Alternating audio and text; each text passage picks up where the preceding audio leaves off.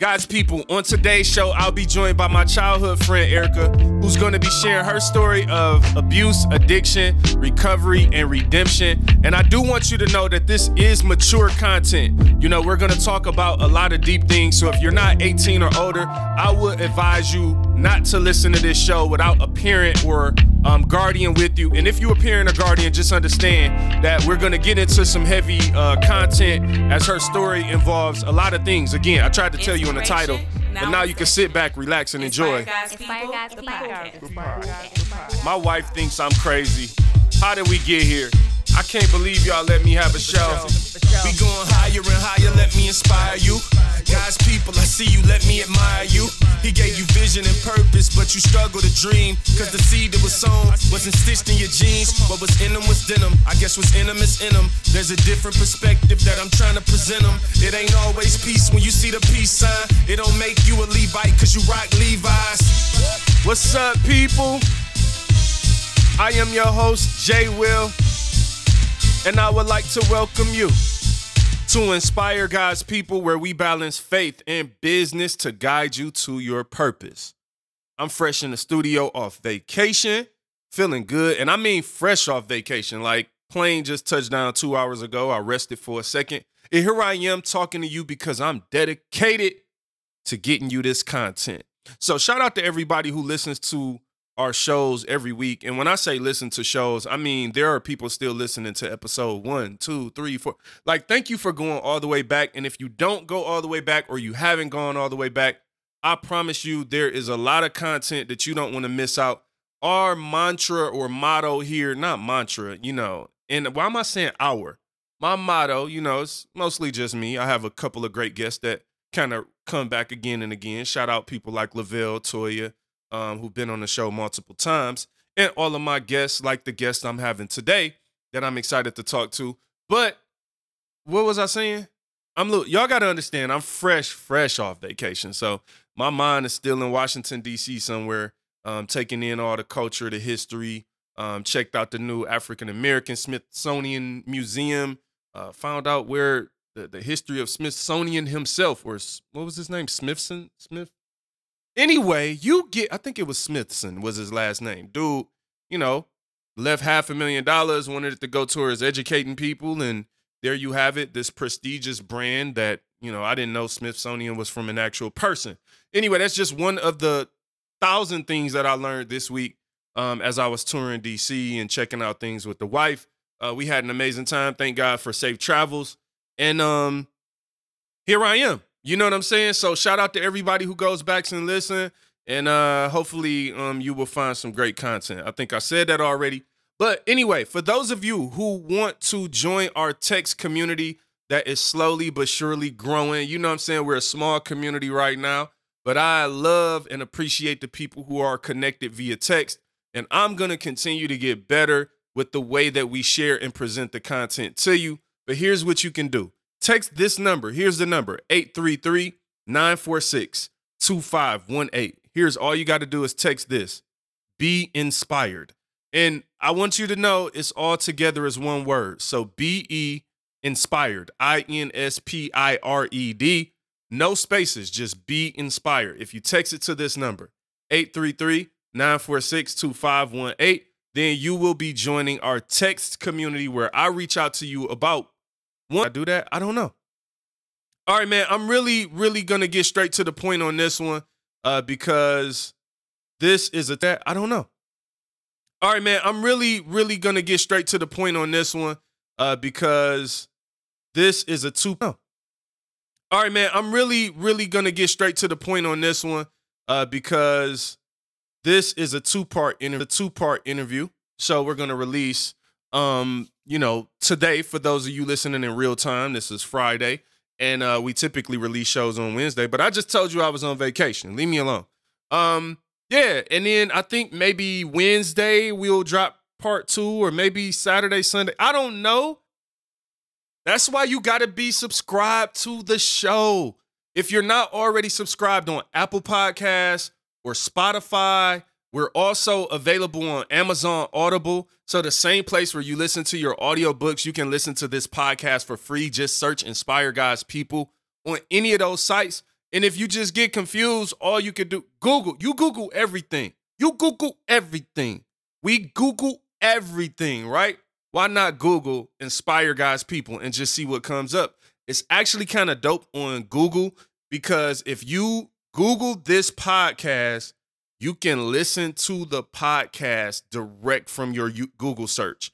It's set up real dope. So, yeah, it's a million ways to subscribe or listen. So, you know, we're going to be dropping shows on a lot more off days now. I want y'all to get used to that, that it might be on a Wednesday. I'm going to try to keep Wednesday as my primary day because I know that's when people are expecting something and make the other days incremental, like more. You know what I'm saying? The goal is to give you more content, not to kind of move it around or be inconsistent. So don't take it like that. This week I was on vacation. Have a little faith in me have a little mercy too. You know, sometimes your boy gets busy. I'm working in business. I'm it's just me. Come on, y'all know this by now. We don't have to front. It's just me. I'm pushing all the buttons. Record, edit, mix, master. I'm doing it all, people. And I'm doing it because I love you. Let's waste no more time. Let's get into part get one. Into part Let me interview you. Here's what we gon' do. You gon' talk to me, and I'm gon' talk to you. Maybe on the phone or possibly in person. Either way it goes, we gon' be talking purpose. people, what up, man? Oh my goodness, this is probably one of my um, most anticipated personal interviews um, that I've had on the show to date. Um, I'm bringing in my childhood friend, Erica. What is up? How you doing? Good to hear from you today. What's up? Oh, nothing. Doing good. I'm doing great, and I'm so happy to be here. I'm so glad you invited me. Erica Van Austin. Did I say the last name right? Van Austin, yes. Van Austin. See what I'm saying? That's what you know. Whatever. you know, that wasn't always your name, but it's all good. No, no. um, well, look, man, Erica, y'all for you know, I know y'all probably don't know. For the listeners out there, Erica is a childhood friend of mine. We literally grew up one house away from each other. It was my house, another house, and then her house. And yes. I mean, that was from the ages. I lived over there from the ages of four to eighteen. So um, we were there mostly our whole lives. Went to elementary school together, had classes together, all those good things. So, Eric, I typically start off and ask people like who they were. And so even though I know who you were, you know what I'm saying? If you can maybe like tell the audience a little bit, like you know, who were you, you know, whether it be growing up, you know, wherever you want to start as early as you want to start in your life. And then maybe, you know, get them a little information about our background and who we were growing up. What do you know about me? I'm sure people would uh, love to know some uh, inside scoops on that. So, yes. So I I am just going to start, you know, early on. Um, the first word that comes to mind about me is nerd you know? Um i was but i wasn't so nerdy. I wasn't so popular. I was just i like i was like a chameleon. I kind of fit in wherever you know? Um and when you hear my story you probably gonna be like what? She was a nerd but you know I had a very good beginning. I had two parents who were very, who were loving. I had a loving household. Um, we never went without. Beautiful block, you know, um, all of us got along. We were a big community on that block, so that was real good.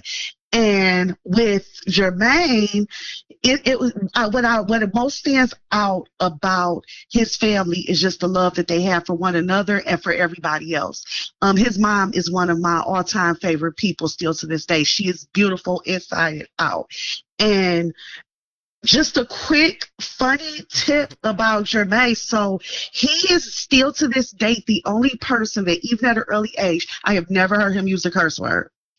I have never heard him curse, and he used to always make jokes. He was the biggest jokester, and he was just a fun person, but he did not fit he did not have to fit um in with everybody else he was not scared to be who he was and i always admired that about him because something with me was i was always so insecure with who i was that i constantly tried to fit in and just having told you that, that leads into, you know, my eventual story. Man, that, you know what? That's so funny. It's it's funny to hear because obviously that's not I ne- that's something we never talked about. I never asked like what you thought of me or what you know. Never told you what I thought of you. Uh, so that's right. cool. Like um, the the whole idea I think what stand out about what you said about me is like you know, being comfortable to be myself. It's weird to think back on because I think when I was younger, like I ain't even really understand that that was what was happening. I just never really fit in, but I was never really like afraid to like let people know like, oh no, I think this should be like this. Maybe too opinionated at times, but you were definitely see, I wouldn't even say nerd. I just like I looked at you as like so smart but yet still cool. And it was Okay. almost like crazy to me that a normal like you when I say normal, like, cause usually you think of nerds as somebody who kind of like off doing their own thing and they not friends with everybody else. You were literally the first person I knew that in my eyes was a normal person and got straight A's. Like I was amazed. Like we would get, get our report cards, and I'm like, how are you getting straight A's? Like, uh, so that so that's dope. Thanks for what you said about my mom and my family. Definitely love your family too.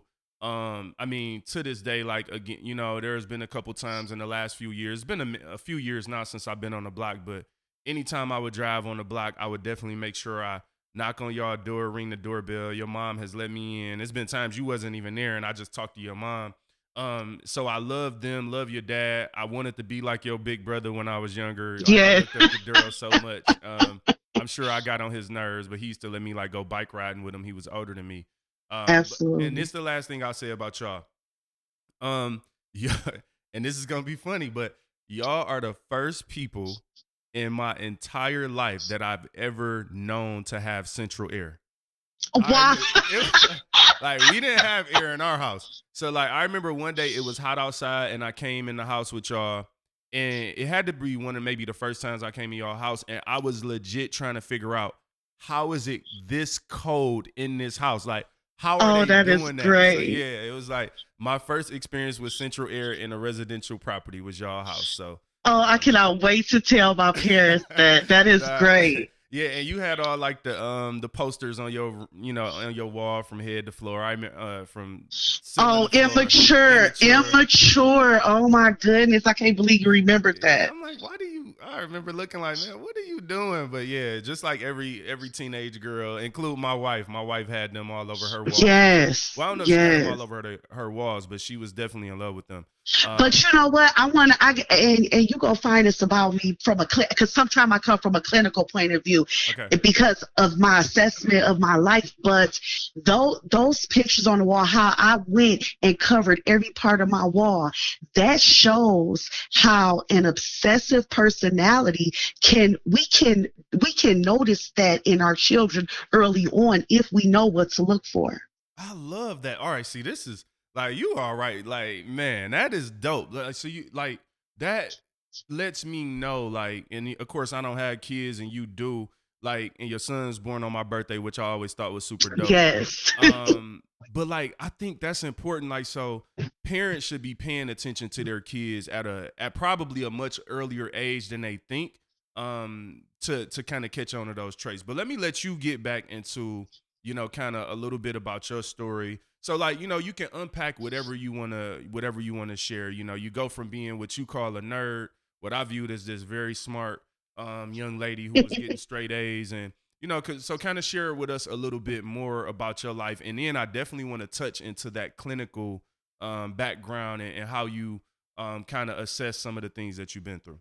Yes. So, um, you know, I, I, I kind of, you know, we, I'm glad we started that talk because, you know, everybody kind of got an idea about the early beginnings. And where I want to start with is, um, I went from middle school to high school. And like so many young adolescents, it was such a dramatic change because in high school, and I went to Martin Luther King, and what was crazy, what really stands out to me were the polo girls. Okay, they all of them wore polo outfits, Yep. and I idolized them. But not just that though, they actually were smart. I'm not gonna take that away from them. It wasn't like that's all they cared about. They were going to school. They weren't the skippers. They were they were doing their thing. But I idolized that, right? And I kind of wanted to hang with that, but I didn't quite fit in because, you know, my polo was like bought at um Paco's house. So, you know, it was it was one of those things where it was like instead of identifying the academic part, all I could focus on was the look. So that right there was really the start. It was just those type of things were the start of like my whole my whole um individuality and everything just kind of slipped away and I was trying to find where I fit in. Okay, so I don't fit in with the polo girls. And then King's curriculum, I was in the MSAT program, Math Science Technology. Anybody that know about that, I'm gonna tell you right now, I had like 50 algebra classes. You know, I could not mm-hmm. keep up. I could not keep up. And what was crazy was those A's, that those straight A's that I got started turned into straight C's. And the parents that I had did not play that. So while I was beating myself down, I was getting beat down, not physically, but emotionally by my parents because my grades were failing. And they weren't realizing that I became part of this program that I was not ready for because for those who were born in the 80s who went to school, and I'm sure you can remember this, Jermaine, in middle school, a lot of us were socially promoted because we went to school in middle school when all the teachers was going on strike. We had pretty much a whole year of getting A's as long as you showed up. Yeah. But we were not learning the content. But here you are, here you go, throw me into King in this curriculum where I'm being held accountable, and it was it was all too much. But what I did was I found a crowd that I fit in with. I fit in with the skippers, and what the skippers did when they skipped was smoke weed. And it's just as simple as that. And it was as easy as that. When I tell you I fit in, I fit in beautifully because I now know you don't need credentials to fit in with that crowd. All you have to do is have the willingness. And I had all of the willingness. I felt love just like some people feel when they go to games. It's you feel the love, be it right or wrong. It's that unconditional love. As long as I skip, as long as I smoke weed, I am going to be accepted into this community.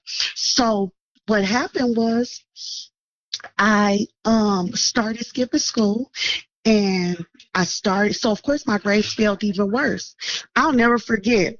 I'll never forget. My mom, I, I was skipping school and I came back. Somebody said, Your mom looking for you. And my mom is a 100 pounds soaker wet. She's teeny tiny, smallest person in the world. And I am terrified of that woman still to this day. Right. So my my thought after after all of this turmoil throughout the year, by this time I believe it was like 10th 10th grade. After all the turmoil, I, it wasn't so much that I was scared of my mama. I was tired. Plus, with all the marijuana use, my at such an early age when my mind wasn't developed, my mind was being altered and I didn't even know it. So what happened was is when they tell my mom was up there, my first thought in my mind was, don't go back to school. And if you don't go back to school to get a ride home, how you go get home? So then I thought, well, just run away. Because that made sense to me at that time. That impulsiveness, it made sense to me. And do you know that night, I spent the night in the cemetery across the street where Coleman Young was buried. Wow. And I can honestly say that that was one of the most peaceful nights that I had in a long time because and i you know it's a lot of detail in between that and maybe we could do another um thing about the mental health side of it i don't want to focus yeah. too much on that but i I've, i felt so at peace and remember i was part of a community that encouraged my negative bad behavior. So I was part of a community that helped me with whatever I needed in the streets. Now my parents put me on the missing persons list. So finally they called me. I'll never forget. I seen my dad pull up and and I was walking down by the King homes and I you know, I seen pain in his eyes. And my dad's a strong, strong black man. Like he's not and I'm not saying crying is weak, but I'm just saying he's a very strong man. Yeah, so to see him to see him broken down, that it did something to me, but it was like, okay, whatever, I'm caught. And what happened from there was um, there was a cycle. There began to be a cycle of me running away for a little period periods of time. My parents became numb in dealing with me. So I stopped going to King. And um, what happened was um, I anybody that has heard of human trafficking, okay, so human trafficking is not always what you see on TV. It's not always being chained up. It's not always being, you know, not being allowed to go on with different things. There's a lot of forms of it. Okay. I would encourage anybody to look up the definition of human trafficking because it's it's very broad, but it's very important to understand what it is because our daughters and our sons can right now be being preyed on by teachers, by people by people that are um, that are that we put in place to take care of our children. Okay, so what happened was I told you I was on a Mr. Person list, on a Mr. Person list, and they'll find me. Okay, so the last time that I was put on a Mr. Person list, even though my mom went to take me to the to the police station to say, you know, like, okay, we found her, you could take her off. I was already taken off the Mr. Persons list. How, how so how so exactly so how does that happen? Because there was a group of Detroit police officers in 1999 that were part of a human trafficking ring that were taking missing girls off the missing persons. They were taking them, they were making them look like wow. they were found. So that when officers came in and looked at their assignments for the day, they would say, Oh, okay, Erica was found, so we don't have to look for her. And then they were finding us and they were selling us to um it was some different gangs. One in particular i know about is the east side headbangers whatever. But those were the things you know those were the type of things that happened. But so i i very dearly you know by the grace of god i found i very dearly um missed that path. But no i didn't. I thought i did. But what happened was through all of that um so there was somebody that was hanging around that started hanging out of nowhere. He just started hanging at the corner house um, on our block. He just started hanging there at a at a house at a house that um a lot of people cycled through. It was one of those rental homes that you know it was a lot of different people, and he was just yeah, he was just hanging there. And I was at um my my one of my good friends' house, like I always was, and he was there. He was older, but he made when I tell you he made me feel like the most beautiful princess ever in the world. He just had a way about him that made me feel he was very gentle and he was very slow in approaching me. And he almost had a little shyness about him, even with his age. And that was intriguing to me being young because I liked older guys, but I didn't like the forwardness of older guys. And he it's he, it's like like he knew that. So he courted me or whatever, and that eventually, you know, without getting the details, I, you know, um, I got into a relationship with him and started doing things that, um, that I would never do, and that really altered. Uh, I'm sorry. Go ahead. Finish that thought. No, but that really altered me, and yes, that is my son's father. Okay. No, I wasn't um, even gonna ask that. I was I was trying to figure out your age at that time because what's interesting hearing all this, right? And I think I just want to like let paint this picture for the listeners. All of this is happening while we live one house away from each other. Yes. Yes, so, it was about it was about 15. Okay, yeah. So I'm thinking like that's what I remember. Like and so it's crazy hearing this cuz me and you never had these conversations. And right. I don't know how much you remember about me during that time, but mm-hmm. I was really protective of y'all, like of yeah. all the girls on the block because we grew up together as kids.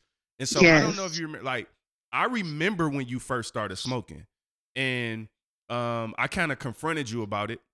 Yeah. And um, it was just kind of like I remember I kind of had to accept that that's what you were doing. But I loved y'all, like I genuinely loved y'all, and I remember, um, you know, you were 15 and this guy was 19, and I remember like when you first started, kind of like that cycle. What I didn't know was all of the other things that were maybe attached to it. But obviously, too, we also went to King together. Like I was in mm-hmm. MSAT that first year too, and I did not yeah. graduate in MSAT. I did graduate right. from King, but um, that that MSAT program was shout out to everybody I know who graduated from that. Absolutely, that literally felt like year three of college. You know, for people yeah. coming from where we came from. Um, but it's just amazing to me to kind of hear some of the detail behind things that I saw happening you know, from my perspective and mm-hmm. but not really knowing, you know, I I knew but I didn't really know. Um, so it's just really interesting to hear. So I just wanted to share that so people can understand like right. all of this is happening while we're growing up together, while you know we're friends and um you know. So yeah, you can you could keep going, but I, I thought that was. And I wanted to make a slight correction. See, you said 15 and he was 19. Actually, he was 25. Oh, he looked wow. young for he lied about his right. He was 25. He's Wow. he's um actually 10 years older than me. okay. Got you. Yes, and like I and that that's all about the prey. That's all about the predator. Appear just old enough that you are um not that appear just old enough that you um you will intrigue a young girl, but don't appear too old where it's obviously inappropriate. See, this is all the makings of a pimp. Wow. Yeah, he did not look that old. I re- I remember all this. I remember He what- still doesn't. He still remember what car doesn't he look his. Okay. He still yeah. It had like three, four colors. I, d- I don't remember the color. I just remember the car.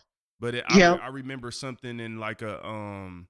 I actually remember a truck. So if I'm if I'm remembering the wrong He, thing, I'm you know what? He had different. He had all different cars. okay. All right. Yeah. He had all different.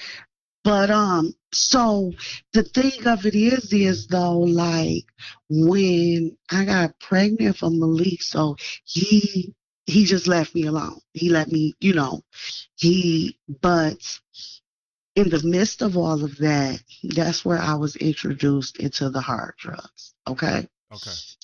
And the way that it happened was, you know, I had so much emotional pain from early on doing things that some women who are very grown have not done, and also being treated um like I was like I was only good for one thing and actually not just being treated like that but being convinced that that's what it was. And um what happened was so in 1999 my son I'm, moving the story along a little bit because by this time i'm 16 i just turned 17 i had my son in 1999 okay? The thing of it is is um my son came out looking just like him. And you know to let everybody know because everybody think that it's automatic maternal instincts that you close to your kids. I had no connection with my child. I had no connection with him. Thank God I had my mom and my dad. You know, when I delivered him because um pretty much I was promiscuous, I had no prenatal care. When I delivered him, um there was nobody really in the room with me. They treated me very badly. My mom was too disgusted to even be in the room. She was she smoked cigarettes, she chain smoked outside. She didn't know what else to do Yeah. because first one minute she found out I was pregnant, and then the next day it's like, oh, she's going into labor, and it, it was just it was just a whole it was it was just a whole mess. And I remember one of my most traumatic moments was being in that hospital room delivering my son pretty much by myself. A student doctor had delivered him because no other doctor wanted to touch him because I had no prenatal care. And um, the bedside manner was horrible. So when I delivered him and they put him in my arms, it was just me in that room. So that was one of the first um even even you know my friends like and and I now understand you know I can't blame them because they was all young. It's like you want to say well where was my friends at? Um they could barely get around to school. Right. But here you know Yeah. so you can't but as a kid you thinking where was where was everybody at? It's like you know so it was it was very it was very traumatizing for me. Well in 1999 he went to prison uh, for for criminal sexual misconduct between the age, ages of 13 and 15 with sodomy on both cases. He finally went down.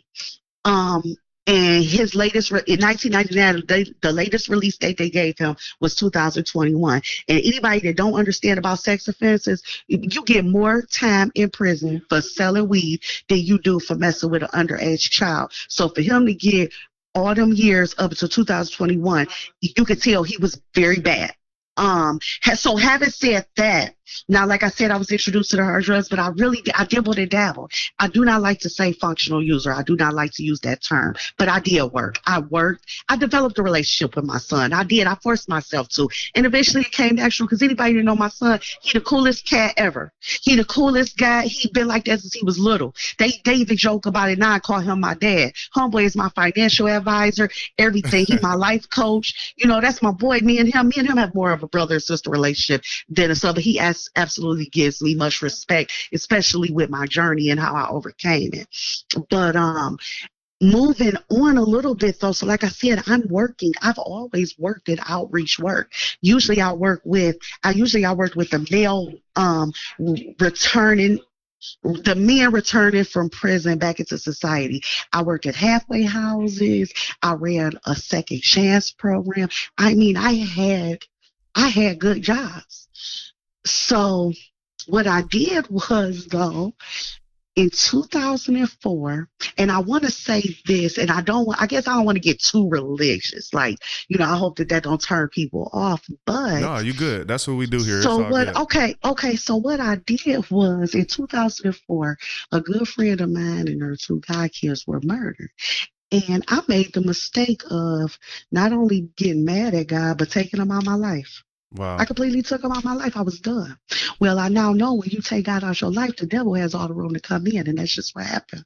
Okay. So what he did, what what happened was in 2004 that happened, and I was grieving. Next thing you know, I start getting letters from prison. I never, I got them before, but I never answered them. What was different this time? Oh, you know, God was out my life. The devil was in. He was tempting me.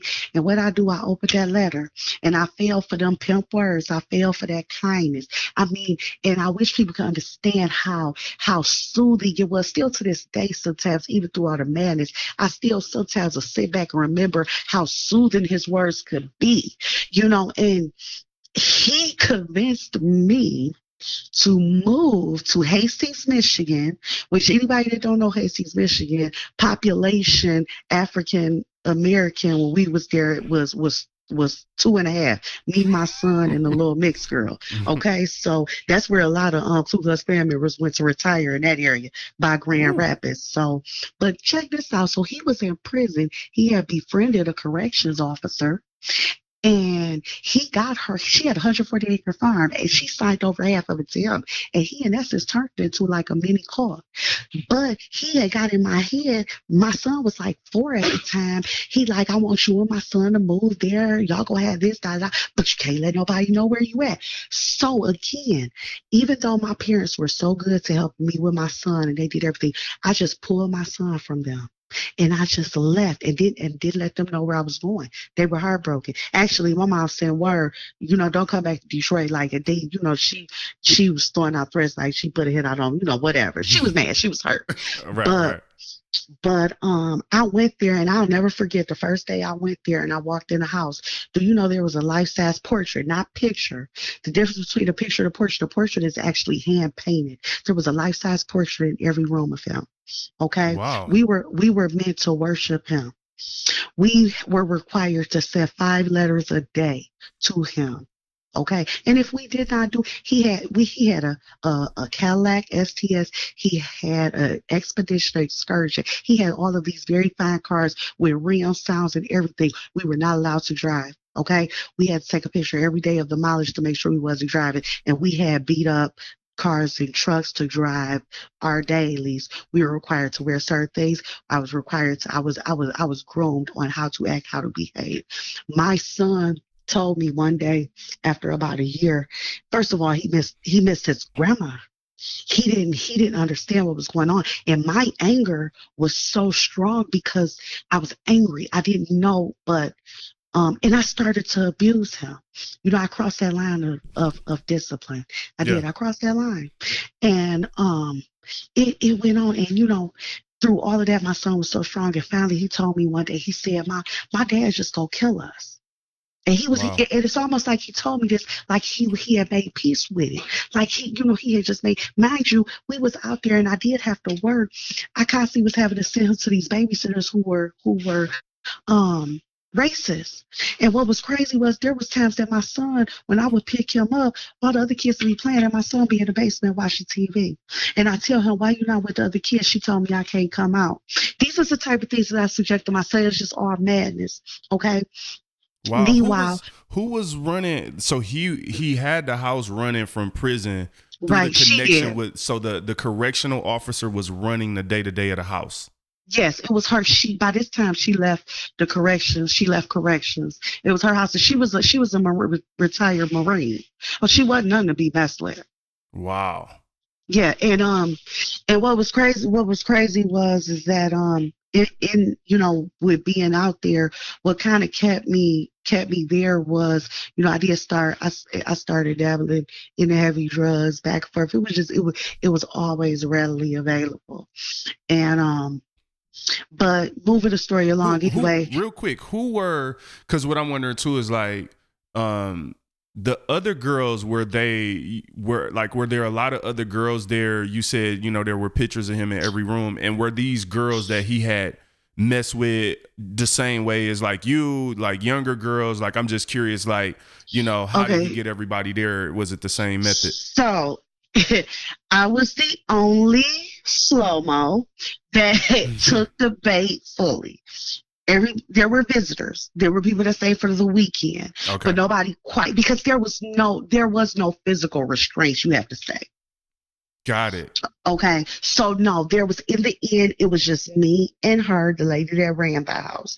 We had, when I tell you, it was how how can you have so much beauty in such a horrible situation? We had five horses. We had. I mean, the horses. I would go to the kitchen and the horses be at the window because we it was 148 acres. We lived on about five acres. The rest was woods. And the horse, it, it, the hayfield was right next to the house. It was just it was the most under any other circumstance it was the most beautiful thing that a city girl could experience. I mean, I cleaned up after five horses every morning, going out there, putting my rubber boots on. I mean, it was an amazing experience.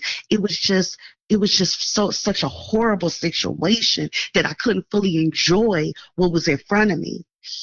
Um and like I said, moving forward to all of this, so we're doing this, and I'm and, and he gets eight visits. Oh, he got eight visits a month. We was required, me and my son are required to go to our eight visits, and that's part of where the abuse came. Because my son would cry all the way to Jackson. He would cry, and he and that. Oh my goodness, I would be like, and I would just pull the car over and just be him until he shut up because it was it, it was driving me crazy. And this went on for a while until finally it was like. I, I you know what his, you know his mistake was. He started letting me work at this one factory, even though I was instructed when I worked there that I'm not to talk to nobody, that I'm gonna keep my head down, do my job, and go home. And that's what I did for a while. But this is how God worked. This is how God works because even though I hadn't brought him back in my life, he was still there.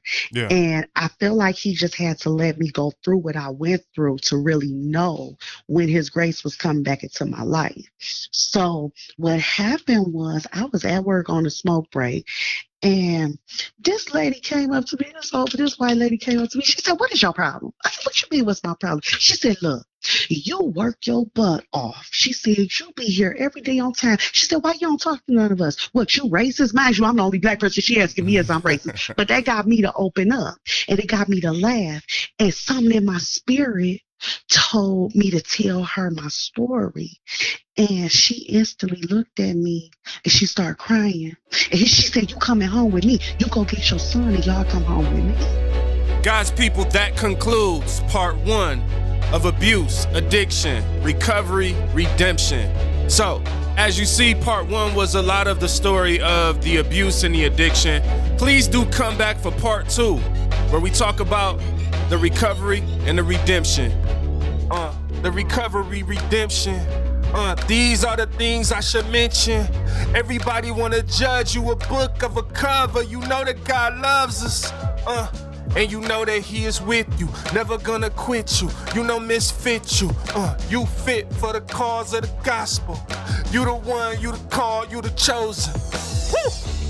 My bad. I'm always randomly freestyling. But I do want to say this before we go, man. Like, ah, I don't know how this. Like, I know we just halfway through the story. You know what I'm saying? It's so much more left that Erica has to share. But I just want to say, like, for anybody, especially who's listening to this in real time, there's so much going on in the world today. And the enemy, man, like, the devil is the same. And sometimes we don't, like, think about the fact that he been the devil. You know what I'm saying? Like, he was the devil with our grandparents, our parents, and, like, yo, your bloodline before you. He, he understands how to get a hold of your bloodline. He understands how to get you to stumble and to fall. And we all fall sometimes. But I just want to say, man, I am so inspired to unite by faith with the believers of Christ Jesus. In the midst of everything that's going on in the world, we finding new ways to discriminate, new ways to hate. I just want to inspire you today to find new ways to preach the gospel, to share the gospel of Jesus Christ with people. Cause as you see, it don't always happen in the four walls of the church, man. Like that's not the only place you gotta preach. Uh, uh, not the only people gotta reach. Uh. All right, I'm gonna let it go, man. Come back for part two. Subscribe to the show, and you'll get an alert to your phone. Or go to inspiregodspeople.com and sign up for our emails. And I send out the episodes and the links directly through email. God bless y'all. Love y'all. Check out my music, J Will Music. That's J W I L Music, all one word. Apple Music and Spotify. Uh, and Spotify, yeah. Uh, I gotta go, man. I love this track. This song is called Dream Traveler. If you haven't heard my music, Dream Traveler by J Will Music featuring Chantel Hampton, produced by the real Red Campbell Jr. Campbell Jr.